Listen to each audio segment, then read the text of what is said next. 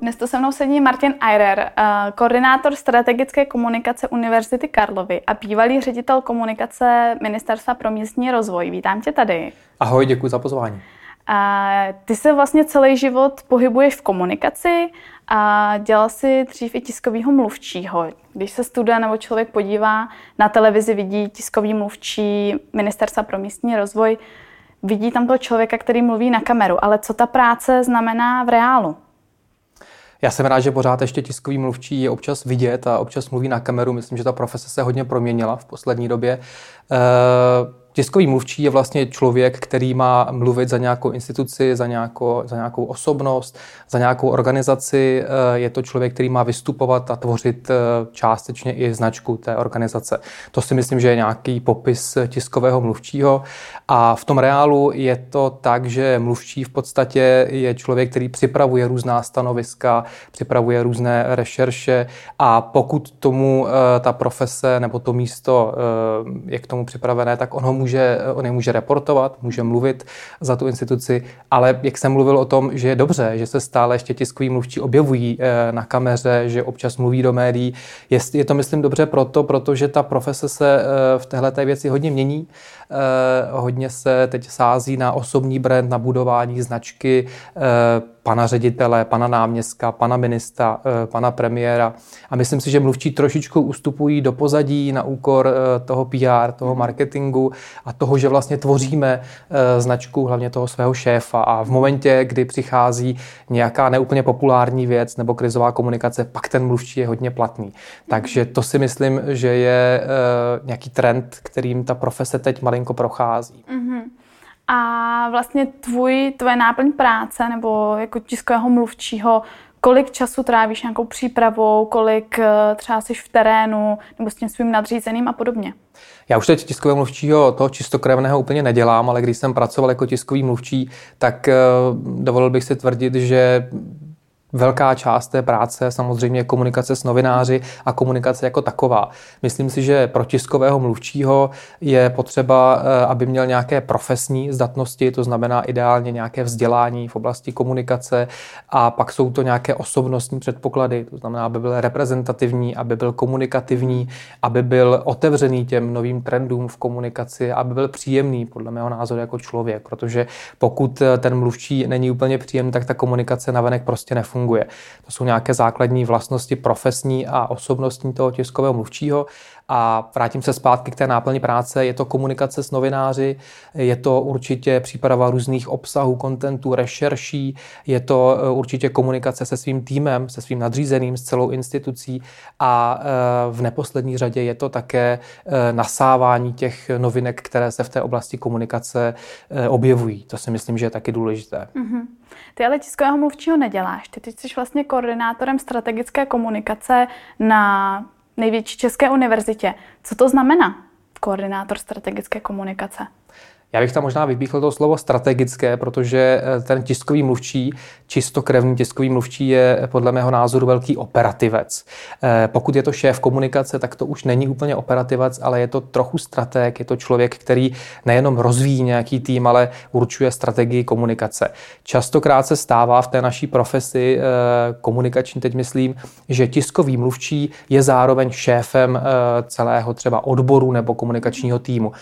Podle mého názoru to není úplně správně, protože tiskový mluvčí je někdo, kdo prostě eh, je velmi operativní směrem k novinářům, ví, co se v médiích děje, eh, neustále je vlastně na telefonu, vyřizuje nějaké záležitosti, které se týkají ať už jeho společnosti, jeho šéfa, pro kterého mluví v úvozovkách, nebo které se týkají eh, nějakých událostí, jež souvisí s tou jeho agendou. Mm-hmm. Tiskový mluvčí je podle mě velký jako operativec. A pak je druhá pozice a to je ten strateg, to je ten šéf toho týmu, ten, který eh, prostě rozšiřuje pole působnosti toho mluvčího, pomáhá tomu týmu nějakým způsobem růst, nějak ho vede.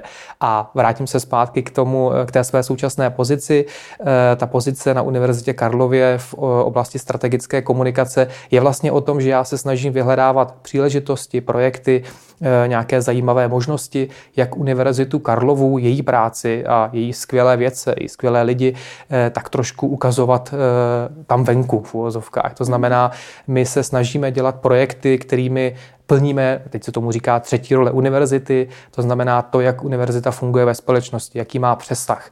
E, typickým příkladem tohohle toho je, že máme nějaké skvělé inovátory, vědce a uděláme veřejnou konferenci na téma, které bude do jisté míry popularizační, ale udržuje si svoji odbornost, například téma sucho, to je to, co nás teď neustále trápí.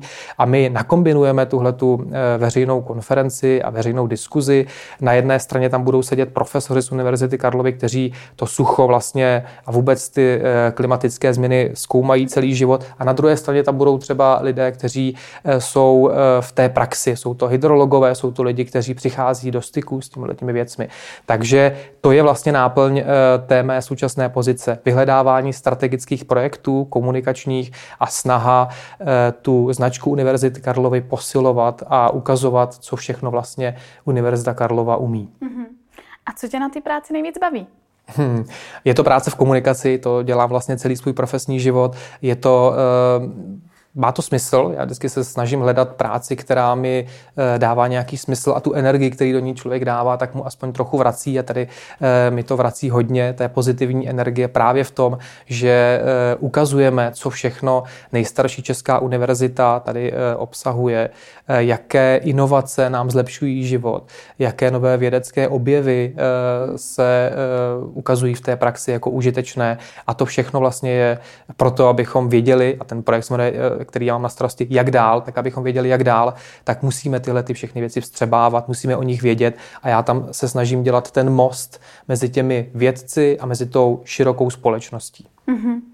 A když se podíváme úplně vlastně na začátek tvého života, dá se říct, a než jsi začal přemýšlet o komunikaci, čím jsi chtěl být třeba na základní škole? Uh, tak já jsem procházel podle mě jako každý každý kluk různýma těma profesema od popeláře přes kosmonauta, tehdy, když prostě tak tam se, už se hodně mluvilo o kosmu a hodně o tom, jak lidi byli na měsíci, tak to mě hodně bavilo a, ta, eh, a vesmír mě hodně bavil jeden čas. Eh, chtěl jsem být hokejovým trenérem, protože otec hraje hokej, nebo hrál hokej dřív, tak já jsem si říkal, že by bylo dobrý být hokejovým trenérem. Nikdy jsem hokej nehrál, ale trenér by mě možná bavil. A docela brzo jsem chtěl být novinářem nebo spisovatelem protože jsem v sedmi letech, což byl nějaký 89. rok, velmi jako rok, který eh, pro naši zemi byl významný a všude v médiích se eh, objevoval Václav Havel a události, které byly zlomové, hodně se o tom mluvilo, tak já jsem v těch sedmi letech napsal své první noviny. To bylo jako samozřejmě jako strbatýma písmenama, některé písmena byly úplně špatně napsaná, ale byly to noviny a v podstatě velmi monotematické. Tím jediným tématem eh, bylo, že Václav Havel je prostě dobrý a že teď to všechno bude lepší. To byl jako základní vzkaz těch novin. Takže poměrně brzo jsem jako přemýšlel přemýšlel o tom, že bych chtěl být vlastně spisovatelem nebo, mm. nebo novinářem, což se mi za pár let uh, vlastně splnilo. Mm. A jak tě to napadlo vytvořit noviny? Prostě odpoledne jsi si kreslil a šel si tímhle směrem, nebo já jsem byl spíš takový psavej. Já jsem měl eh, strašně rád literaturu, eh, babička a rodiče mi hodně četli, takže já tu literaturu od té doby, co jsem začal rozlouskávat první písmenka, tak jsem eh, ji opravdu hltal a měl jsem rád strašně knížky, což mě provází do dneška. Literatura je velmi důležitou součástí mého života. Tak myslím si, že to bylo spíš o tom, že jsem byl jako psavej, že jsem potřeboval někde jako něco psát a někde tam dávat nějaké své myšlenky a to si myslím, že tam ta cesta nějak začala. A když už jsi teda vlastně takhle v dětství na druhém stupně základní školy už jsi měl téměř teda jasno, na jakou jsi šel střední školu? Já jsem šel na gymnázium. Myslím si, že v těch 15 eh, letech, kdy člověk jako si volí střední školu, tak eh, z mého pohledu by si měl vzít ten všeobecnější, pořád ještě eh, všeobecnější směr, protože se neustále vyvíjí a v 15 letech je z mého pohledu brzo na to, aby se profiloval. Takže to gymnázium mi dalo dostatečný prostor pro to, abych vlastně přemýšlel, jestli to teda bude ten hokejový trenér, kosmonaut, nebo nakonec ten spisovatel. Takže, takže gymnázium to bylo. Mm-hmm. A vlastně i na gymnázium se ti prolínalo to tvoje spisovatelství nebo vůbec jako láska k literatuře? Gymnázium eh, a vůbec ty roky podle mě od 15 víš, jsou hodně bouřlivé pro každého, takže tam si myslím, že já jsem jako byl takový ty sinusoidě, že jsem jako eh, občas se tomu věnoval, občas jsem tomu nevěnoval, občas jsem měl úplně jiné zájmy samozřejmě, eh, takže, takže ano, provázelo mě to, ale nebylo to tak silné, jako se to potom objevilo na, na vysoké škole. Mm-hmm. A když jsi teda volil na střední škole vejšku, kdo tě ovlivnil a proč jsi šel tam, kam jsi šel? Já když jsem si vybíral, eh, kam půjdu po gymnáziu, jaký směr zvolím, tak jsem měl vlastně dva nějaké směry. Ten první, eh, to byl takový ten splněný sen rodičů, to byla povinná škola, kterou jsem dával a byly to práva, kam jsem dával přihlášku. A ta druhá to byla moje srdcovka, tam jsem si to prosadil já a to byla žurnalistika. Takže jsem jako měl tyhle ty dva směry. Jeden, který byl pragmatický, kde rodiče říkali, musíš to zkusit, a druhý, dobře, dej si tu přihlášku na tu, na tu mediální komunikaci, protože prostě jako, když teda chceš. A práva jsem neudělal, eh, přijímačky nesnad, že bych se jako nesnažil, ale prostě to tam, eh, to tam tehdy nevyšlo. A naopak eh, jsem se dostal tehdy Eh, na, nebo jsem udělal eh, zkoušky na literární akademii, eh, což byla tehdy, ona ještě stále funguje, ale teď je to, myslím, vyšší odborná škola. A tehdy to byla, začínala tahle ta škola a byly tam strašně jako fajn předměty, strašně fajn lidi. A tam jsem nastoupil, to byla mediální komunikace a tvůrčí psaní, velmi unikátní kombinace na vysoké škole těch, těch dvou předmětů, které mi dávaly smysl, které mě nějak formovaly celých těch pět let, co jsem tam strávil. A, a které musím říct, že Eh, mě zase posunuli eh, tam, kam jsem se asi posouvat chtěl a měl. Uh-huh. A uvažoval jsi o tom, že kdyby se dostal i na ta práva, jakým, jak se rozhodneš? Vyjdeš vstříc těm rodičům nebo by si šel spíš se tím, co, kam tě táhlo srdce? Asi bych tam hodně trápil. Eh, hodně se stává, teď jak pracuji na vysoké škole, tak se hodně stává, že eh, lidé si zvolí nějakou školu, eh, kam třeba i udělají zkoušky, jdou do prvního ročníku a pak hodně je taková ta velká úmrtnost, nejenom tím, že neudělají zkoušky v prváku, ale že potom, nebo v nějakých semestrech, ale potom, že odchází, protože je to vlastně nebaví, že zjistili, že to není to, co, to, co by chtěli. Musím říct, a jsem za to velmi rád, že mě rodiče nenutili do toho, že když jsem to teda neudělal poprvé, tak mám si jako zvolit nějakou jinou jinou školu, jiného zaměření, ale nechali mi, eh, nechali mi tu volnost v tom, že eh, tady mě prostě ten nějaký talent nebo to moje srdce táhlo ke komunikaci a nechali mě v tom, eh, nechali mě v tom pokračovat. Ty jsi teda dostudoval vysokou školu, a máš bakaláře, šel jsi na magistra, máš doktorský studium, jak jsi pokračoval? Mám magistra a, a potom jsem pokračoval rovnou do praxe. E, začal jsem pracovat, nebo už jsem při vysoké škole e, pracoval jako redaktor, tehdy to se jmenovalo Nerist, to je taková společnost, která dodává zprávy pro ČTK, takže jsem pracoval víceméně v ČTK jako redaktor a po vysoké škole jsem šel pracovat, e, zaplať mám teda do svého oboru, začal jsem dělat event, e, event marketing, a takže jsem hned nastoupil, hned nastoupil do praxe a, a začal jsem pracovat. Nikde jsem se nezdržoval. Takže jsi dělal event manažera. Ano. A po event manažerovi si pokračoval kam? Nebo jak dlouho jsi se na té pozici zdržel a kam potom vedly tvé kroky?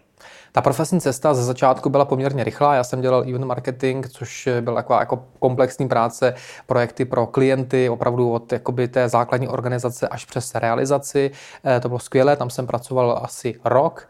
Eh, potom jsem eh, udělal výběrové řízení do společnosti PhD, což je mediální agentura. Tam to bylo velmi, velmi jako dobrý, protože ta práce je strašně zajímavá.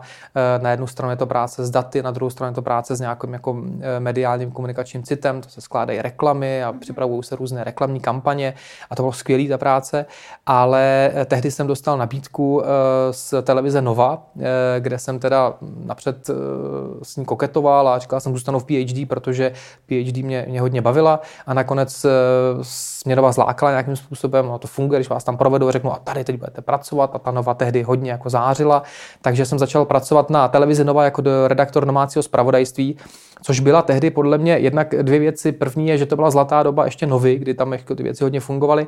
A druhá věc je, byla to vlastně taková zvláštní doba žurnalistiky, protože já jsem byl na eh, televizi Nova 14 dní a po 14 dnech, no, po třech týdnech, abych si úplně to neskracoval, po třech týdnech jsem byl na obraze, což je prostě jako mm. ultra velká rychlost. A tehdy to byli všichni elévové, kteří tam nastupovali, že ten čas, kdy jste začali v televizi a byli jste na obraze, byl velmi krátký. To není normální a v zahraničí si myslím, eh, to taky není úplně, úplně běžné. U nějakých komerčních stanic asi ano, ale přesto tohle to byla jako velká, eh, velká jako dávka zkušenosti, teda hodili nás do té řeky a teď jako plavte. Takže tam to bylo hodně zrychlené a člověk se musel eh, prostě jako naučit plavat, anebo prostě neplaval a utonul. Naštěstí jsme s těma kolegama, s kterými jsme nastupovali, nějak plavali a v televizi Nova jsem vlastně vydržel tři a půl roku. Mm-hmm. Ty jsi vlastně z pozice redakce nebo redaktora rovnou přišel na funkci ředitele komunikace Ministerstva pro místní rozvoj. Jaký to byl pro tebe skok a jak jsi vůbec takovouhle příležitost získal?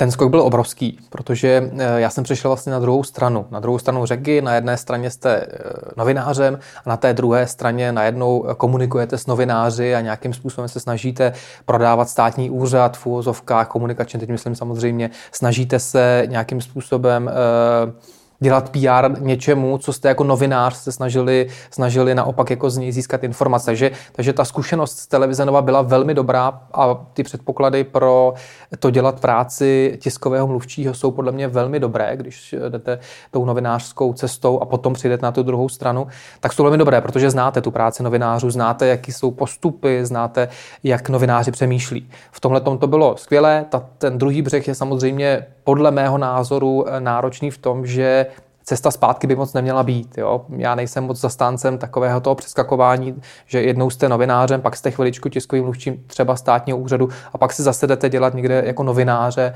Myslím si, že to úplně nefunguje, nemělo, nemělo, by, to, nemělo by to tak být.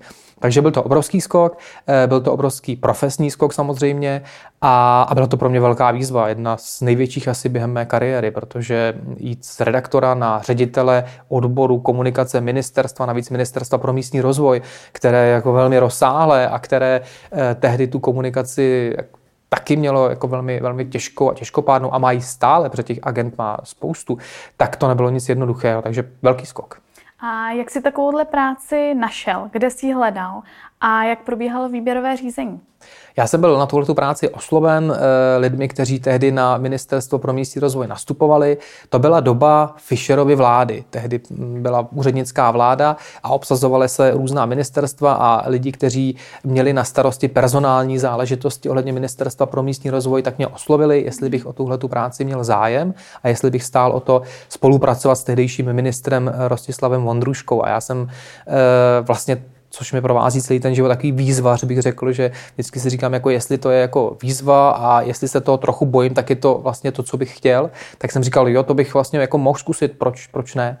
A takže jsem říkal, že do toho půjdu. Eh, sešli jsme se tehdy s personálním, s Ministerstva pro místní rozvoj, udělali jsme nějaké základní pohovory a pak bylo strašně důležité eh, setkání s budoucím ministrem, tehdejším ministrem Rostou Vondruškou, protože tiskový mluvčí a šéf odboru komunikace nebo šéf komunikace nějakého ministerstva podle mě musí si alespoň elementárně lidsky rozumět s tím svým šéfem a tahle zkuska byla klíčová pro to, že jsme si řekli ano, můžeme spolu, eh, spolupracovat, rozumíme si a dokážeme si víc vstříc. To si myslím, že bylo potom zásadní a eh, je to tak správně podle mě.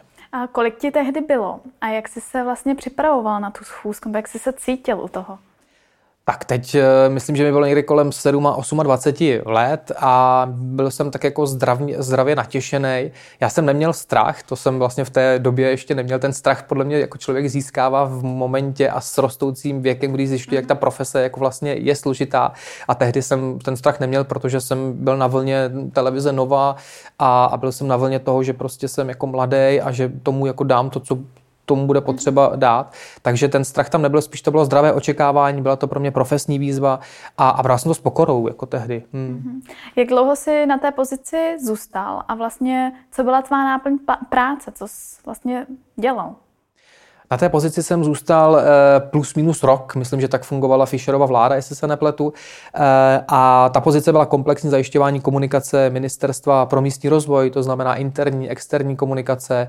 Eh, Ministerstvo pro místní rozvoj má velmi rozsáhlou agendu v oblasti evropských fondů a tam se dělá takzvaná povinná medializace, takže to byla i příprava kampaní pro komunikaci evropských fondů k tomu, jak fungují, proč jsou důležité pro Českou republiku, jak jsou prospěšné pro nás, pro všechny takže to byla i takováhle strategická komunikace v rámci EU fondů a byly to samozřejmě denodenní komunikace s novináři, s médií obecně a tak dále. A tady v tom případě je právě ta zkušenost, kterou jsem nabral. Já jsem byl tiskový mluvčí ministerstva pro místní rozvoj a zároveň šéf odboru komunikace. To znamená, na jedné pozici jsem byl strateg, nebo vyžadovala se do mě strategická práce a na té druhé to bylo výrazně operativní mm-hmm. práce. A to je to, eh, to jsou ty dva světy, které podle mě mají velmi omezenou funkčnost. Jo? Vy přes ten den děláte e, operativu a večer doháníte tu strategii, protože obojí se dělat nedá, nebo minimálně se nedá obojí dělat dobře. A když to takhle doháníte, tak podle mě to nikdy není stoprocentní. Tak to byla jedna ze zkušeností, která jako byla velmi cená, protože eh, komukoliv teď mohu poradit a doporučuji, teď říkám, nesměšujte operativní funkci a strategickou. Je to velmi omezeně funkční. A když vlastně ty jsi tam nastoupil, je nějaká možnost i třeba pro studenta nebo pro absolventa jít na takovouhle vysokou pozici, nebo to bylo vyloženě asi schoda náhod a to, že už jsi měl zkušenost z televize? Já si myslím, že to úplně není pro absolventa, aby šel dělat ředitele e, nějakého komunikačního útvaru takhle významné instituce, jako je jedno z ministerstev. Myslím si, že to není správně profesně a že to není ani správně pro toho člověka, který by to šel dělat. Eh, to si myslím, že, to si myslím, že úplně ne. Ale i já jsem na té pozici byl velmi mladý, neměl jsem zase tolik zkušeností, takže i pro mě to byla obrovská výzva a byl jsem zase v, tom, v té divoké řece, kde jsem musel jako hodně rychle plavat, protože eh, ta pozice nebyla úplně jednoduchá tehdy. Mm-hmm. A ty jsi na té pozici vydržel rok, protože vlastně vláda potom skončila. A kam jsi se posunul? Já jsem te, na té pozici vydržel uh, rok, jak si, jak si přesně řekla, tehdy uh, se už chystaly volby nové a já jsem, protože samozřejmě ta, poli, uh, ta pozice je uh, částečně spojená s politikou, ta vláda Fischerova byla politicky obsazovaná, tak samozřejmě člověk se už dotknul uh, politiky zevnitř. Jo. Tehdy jsem samozřejmě se dotýkal jako novinář, že jsme uh, s politiky mluvili a bavili jsme se, ať už teda na mikrofon, nebo prostě neformálně, sbírali jsme informace, dělali jsme reportáže, ten kontakt s politikou tam byl vlastně vždycky, ale tady to byla eh, politika zevnitř. Dotknul jsem se politiky, která vlastně mi eh, přišla s ohledem na tu charakteristiku, komunikační teď myslím, eh, která je velmi jako zrychlená, velmi divoká, ale zároveň velmi zábavná a, a dává to taky, taky smysl na té cestě, tak mi přišla fajn. A já jsem tehdy dostal nabídku, jednu z nabídek jsem dostal, jít dělat do jedné z politických stran, tehdy sociální demokracie, šéfa PR jejich a v komunikace. Mm. A, a tehdy jsem o tom přemýšlel samozřejmě a byla to zase jako jedna z těch dalších výzev, kdy jsem si říkal, to musí být jako úplné peklo. Jo.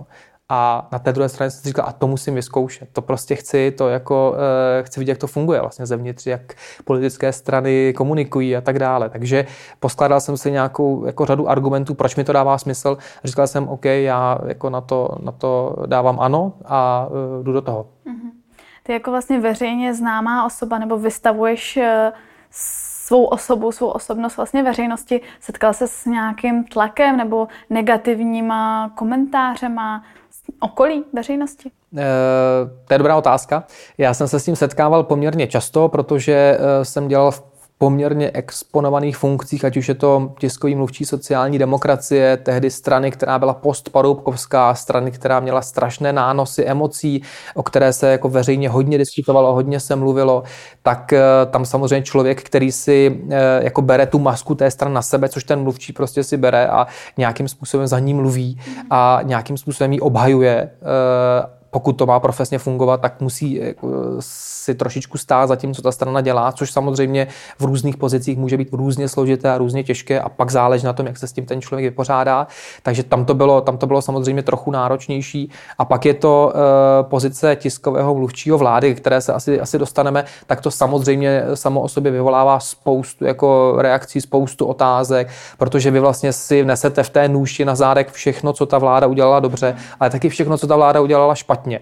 A když má někdo tendenci si to s tou vládou v úvozovkách vypořádat, tak samozřejmě, když ví, že za tu vládu mluvíte, nebo jste jako velmi blízký člověk, který s těmi lidmi přichází do styku, tak vám má tendenci to říct a chce od vás vlastně slyšet, proč to tak je a ten názor a chce, abyste eh, jim to eh, vysvětlovala. Což já beru jako součást té profese, já se tomu nějak nebráním, jenom eh, samozřejmě to někdy bylo složité. Ale jak říkám, člověk se s tím by měl umět vypořádat, s tím to, s tím to profesi dělá, s tím to prostě, to s tím souvisí a pokud se tohohle to někdo bojí nebo se toho zalekne, tak by to dělat neměl. To je vždycky na každém. Mm-hmm. Hmm. Takže je to vlastně nějaká součást. Už člověk, když jde do té komunikace, měl by počítat, že, že tam může vystát nějaká taková vyhrocená situace a může musí prostě se naučit přijímat kritiku a umět to nějak reflektovat. Já myslím, že nepochybně. Nepochybně proto, protože zvlášť pokud děláte politickou komunikaci, ta je jako velmi tady diskutovaným tématem. Všichni se baví o fotbale a o politice tady v té zemi. Že?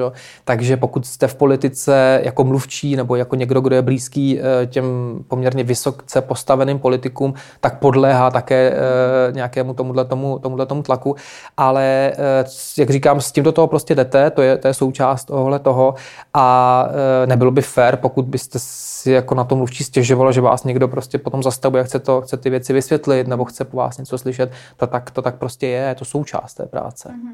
Takže je hodně stres. Eh, já myslím, že jsou různé typy eh, tiskových mluvčích. Myslím teď jako z oblasti toho, kdo je zaměstnává. A ta politická komunikace a tiskový mluvčí, ať už teda vlády nebo politické strany, je podle mě jedno z těch jakoby eh, eh, jako nejzrychlenějších, nejzrychlenějších typů těch profesí. Tam eh, opravdu toho času moc není a eh, ten stres eh, a časová tíseň, to je vlastně, to jsou tvoji nejlepší kamarádi. Mm-hmm. Je potřeba se s nimi jako seznámit, je potřeba je přijmout do své rodiny a, a tak nějak s nimi kooperovat. No. Mm-hmm. Ty jsi už to vlastně zmínil, ty jsi potom z pozice, kdy jsi reprezentoval nebo komunikoval si za politickou stranu, přišel na pozici vlastně tiskového mluvčí vlády České republiky. Jak probíhal tenhle vlastně skok a v čem se to lišilo? Já myslím, že tam moje cesta byla taková ta poctivá cesta toho, že jsem ze sociální demokracií byl v té opozici, byl jsem s tehdejším předsedou sociální demokracie Bouslavem Sobotkou a ČSSD tehdy vyhrála volby obsazovala vládu, šla do Strakovy akademie, Bouslav Sobotka se stal českým premiérem a mě jako svého mluvčího si vzal sebou, což mi přijde taková jako poctivá cesta toho, že, že eh, ti lidé, pokud si nějakým způsobem důvěřují, vyhovují si, tak vlastně eh, spolu spolupracují dál. Tak, tak to byla moje cesta do Strakovy akademie a čtyřletá mise, co by, co by mluvčího vlády a zároveň teda, a tady se dostávám znovu to, co jsem říkal na tom ministerstvu pro místní rozvoj a tiskového mluvčího vlády, takže já jsem zase tam jsem jako skumuloval tu operativní funkci a tu strategickou, což byla tehdejší domluva s eh, Bouslavem Sobotkou, aby, abych tu komunikaci prostě zastřešoval i na té operativní, na té strategické úrovni. Bylo to náročné právě z tohoto důvodu, že se vyžadovala ta operativní činnost v úvozovkách a zároveň e, nějaké základní strategie, rozvoj teda té komunikace vlády a tak dále. Bylo to e, časově náročnější. Mm-hmm. A ty už si teda potom z pozice mluvčí vlády rovnou přešel na koordinátora strategické komunikace pro Univerzitu Karlovu, nebo tam byl ještě nějaký vlastně mezikrok? Já jsem eh, po tom, co vláda Bouslava Sobotky skončila nebo končila, tak jsem byl v politické komunikaci plus minus 7, 7,5 roku. A což je jako docela, docela dlouhá doba, zvlášť eh, ty poslední čtyři roky na úřadu vlády a vůbec jako mluvčí vlády byly hodně zrychlené. Bylo tam eh, hodně práce, ta komunikace byla hodně náročná eh, a ten, na ten čas to bylo, to bylo taky jako poměrně, poměrně složité. Já mám rodinu, mám malé děti a tak jsem začal jako samozřejmě přemýšlet o tom, jak ten rytmus udržím a nakolik nakolik ehm, ještě pořád mi dává tohleto tempo eh, zrychlené eh, tu dobrou energii a nakolik mi ji bere a kolik já do toho jakoby chci ještě, ještě dávat. A říkal jsem si, že je potřeba malinko možná přijmout eh, novou misi, přijmout novou výzvu, která mi bude dávat smysl a zároveň mi umožní trošičku zpomalit z toho brutálního tempa mm-hmm. té vládní komunikace. A potkalo se to velmi dobře, dostal jsem nabídku z Univerzity Karlovy od rektora profesora Tomáše Zimy, abych s ním spolupracoval, abych eh, pomáhal univerzitě eh, s některými projekty, které tam mají eh, vytvořené, nebo některé mohu vytvořit. A, hezky se to potkalo a myslím si, že je to, je to skvělý přístav, kam jsem teď zaplul a, a hrozně mě to baví. Úžasný. Ty jsi vlastně tu svoji kariéru nastartoval, vyjel jsi na vrchol, byl jsi na vrcholových pozicích a teď vlastně věkem rodinu máš, jsi vlastně nasadil takovou jako rovinu, abys to udržel a měl nějaký jako life, work-life balance. A já bych se ještě chtěla zeptat, nějaký Možná klíč. ještě, pardon, jenom k tomu, co přesně říkáš, tam jenom doplním. Já si myslím, že tak eh, aspoň tak, jak já ty koncepce mám, nějak jako snažím se s nimi pracovat, tak je to podle mě jako uh, správně, protože člověk je občas jako, jako úplně na tom píku a potom jako malinko musí zhodnotit to, co v tom profesním životě do téhle doby udělal, mm. navrstvit ty dobré vlastnosti profesní, vyházet ty, které moc jako nefungovaly, znova se obalit těma komunikačníma svalama, znova, znova prostě si říct, že tohle to je dobře, tohle to bylo špatně a na to je potřeba malinko uh, volnější tempo. Na to, to se nedá dělat podle mě v letu. Jo? Mm-hmm. Takže já jsem jako teď ve fázi, kdy jsem na univerzitě uh, zhruba dva roky, uh, trochu vrstvím, uh, zpracovávám ty věci, které mi prostě fungují, sám mám čas na to, na ten seberozvoj, na to profilování se v některých oblastech komunikace a, a pomalu nabírám síly na další profesní výzvu. Mm-hmm. A kdybys měl vystihnout nějaké třeba dva klíčové momenty tvé kariéry, jaké by to byly? Já myslím, že nepochybně to byla volba školy. To si myslím, že bylo strašně důležité, že jsem dělal školu, která mi skutečně jako umožňovala eh, ten komunikační rozvoj, v, orientovat se v mediální komunikaci, umožňovala mi psát, umožňovala mi být kreativní a vlastně dělat to, co mě bavilo a nedělat to, co mě bavilo jako jenom ve volném čase, ale věnovat se tomu v, v rámci toho studia. To bylo strašně důležité, že jsem nedělal práva a k tomu jsem asi občas jako dělal nějakou mediální komunikaci, ale opačně, že jsem prostě dělal tu mediální komunikaci která mě vlastně jako celý život bavila. To bylo strašně důležité. A pak ten druhý moment, pokud to mají být teda dva momenty, tak tam druhý moment rozšířím na několik těch momentů a to jsou podle mě ty profesní výzvy, který člověk prostě má přijímat, má do nich jít, protože uh, jenom toho dokáže posunout dál. Musí se prostě tou nohou dostat do té nekomfortní zóny a říct si, tohle to je těžký, ale do toho jdu právě, protože prostě jako to dám. Kdo tě v rámci tvé kariéry inspiroval? Kdo mě inspiroval? To je hrozně těžká otázka. Uh, nevím, jestli to tady jako vysypu z rukávu, kdo mě inspiroval, ale většinou jsem se snažil v té své profesi orientovat podle lidí, kteří tam prostě zanechali poměrně jako silnou stopu. Takže jsem sledoval úspěšné tiskové mluvčí, úspěšné komunikátory, úspěšné marketéry. Díval jsem se na to, jak oni to vlastně dělají, proč to dělají dobře a, a jak, to, jak to prostě cesta jejich šla. A, a hodně mě třeba bavil, což teda nebyl jako můj inspirátor, protože to je guru eh, něčeho, jak to vlastně se dá dělat skvěle. Eh, hodně mě baví eh, a bavil, eh, bavili koncepce Steve Jobse. To prostě je jako klasika, klasik. A podle mého názoru, když člověk čte jeho biografii, když sleduje, jak ten člověk to dělal, byť ta jako snaha o tu dokonalost byla často trošku devastační, tak ta cesta byla prostě úžasná, neuvěřitelná. Tak to taky je něco, co pro inspiraci dávám určitě velmi mhm. silně. A když se podíváš úplně zpátky, zaspomínáš, když jsi byl na střední škole, a představil by si, že budeš v budoucnu reprezentovat eh, velké vládní úřady a politické strany. Měl jsi k politice vztah už tehdy a jak bys to vlastně hodnotil? Myslím si, že jsem měl, protože, a vracím se oklikou vlastně k těm uh, svým, jako když, bylo, když mi bylo sedm let, tak jsem napsal ty, ty první noviny, kde, když jsem psal Václavu Havlovi a byly to plný jako noviny OF a tak dále, tak tehdejší občanského fóra, tak tam si myslím, že byl první politický zásah. A tu politiku jsem vlastně sledoval celou dobu na, na gymnáziu, sledoval jsem ji celou dobu, co jsem byl na vysoké škole. Eh, politika mě bavila, bavila mě sledovat, jak se to vyvíjí, navíc v té době, že jo, samozřejmě po revoluční to bylo poměrně dynamické, takže to, byl, to byla oblast, která byla sama o sobě zajímavá a, a bavila, mě, bavila mě eh, celou dobu. A to, že jsem vlastně skončil jako, skončil, že jsem pracoval jako tiskový mluvčí vlády, vlastně beru jako hezké prolnutí toho dětského jako mini krůčku k tomu, jak ten člověk vlastně celý, celý život to sleduje. No. Uh, ty nyní vlastně koordinuješ komunikaci Univerzity Karlovy, kam možná spoustu ze studentů, kteří sledují naš, uh, náš pořad kariérko.cz, plánuje jít. Doporučuji, velmi doporučuji. Uh, jak, jakým způsobem k těm studentům komunikujete? Můžou teď aktuálně navštívit nějaké stránky nebo máte rozběhlé nějaké projekty, které primárně cílí na středoškoláky? Určitě těch projektů je celá řada. Eh, Univerzitu Karlovu eh, doporučuji proto, protože je to opravdu eh, největší, nejsilnější univerzita, která má v podstatě jako nejsilnější renomé, umístuje se standardně nejvýš v těch žebříčcích, myslím teď nejvýš z českých škol, v zahraničních žebříčcích, takže je to prostě nějaká známka kvality v tomhle smyslu. A co se týče středních škol nebo středoškoláků, kteří by chtěli jít na univerzitu, mohou sledovat samozřejmě tradiční komunikační kanály, což je web, jsou to sociální sítě univerzity, ale jsou to různé, eh, různé eh, workshopy a různé dny otevřených dveří, kterých chystáme. A jednu z těch věcí bych možná vypíchl více, a to je takzvaná juniorská univerzita, která je velmi populární.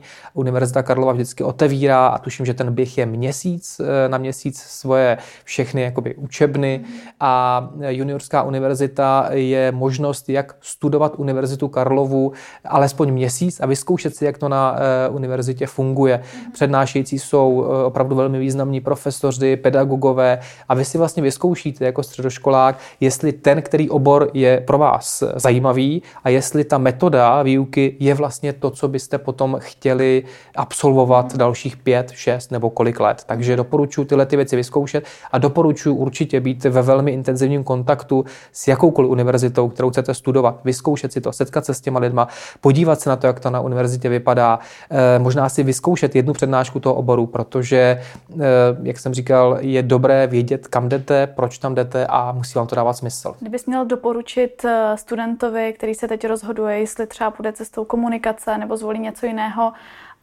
dva, tři typy, co by to bylo? Typy myslíš jaké? Jako profesní typy nebo jako, jak, jak se má mm, chovat, profilovat? Nebo... A co by měl co by ten student měl vlastně jako umět a v čem by se měl být jistý, že vlastně to jsou ty charakteristiky, hmm. které mám a které budu potřebovat v rámci té profese komunikace. Já teda shodou okolností eh, mám eh, na Univerzitě Karlově na Fakultě sociálních věd eh, předmět, který se jmenuje Strategická komunikace. Se studenty pracuji poměrně intenzivně a nějakým způsobem rozvíjíme tu dovednost, které já říkám jako komplexní komunikace. To si myslím, že je strašně důležité nevytrhávat z té komunikace jednu, dvě nebo, nebo třetí věc a věnovat se jí komplexně. Myslím si, že to je ten jako robustní základ pro to, aby komunikace byla kvalitní a aby fungovala. A pokud bych měl studentům poradit, i se zkušeností, kterou teď mám s nimi, protože s nimi trávím eh, docela dost času, tak si myslím, že to je, eh, že to je nutnost být proaktivní. To znamená vyhledávat příležitosti pro to, aby se profilovali v té své oblasti, aby se zlepšovali, eh, aby nestráceli čas. Máme strašně málo času, je potřeba využívat pro to, aby se posouvali. To si myslím, že je jedna, jedna důležitá věc. A ta druhá, aby opravdu se snažili propojovat s tou praxí, aby se snažili co nejdřív dostat do těch různých komunikačních eh, oblastí, do těch firm, do těch agentur, aby si vyzkoušeli ty věci co nejdřív, protože potom už na to mít čas nebudou si je zkoušet. Musí si je vyzkoušet teď, teď mají, tu, eh, teď mají tu příležitost. Takže to je druhá věc, kterou bych jim určitě poradil. A pak třetí věc je, uh, a to je možná taky eh, jedna z těch nejdůležitějších, aby byli pokorní, aby věděli, že všechno chce svůj čas a aby vydrželi, protože eh, je potřeba vydržet a je potřeba eh, na tom pracovat. Jedna třetina je talent, dvě třetiny je obrovská dřina a to prostě nenahradíte, takže je potřeba na tom pracovat. Děkuji moc krát. Já taky děkuji.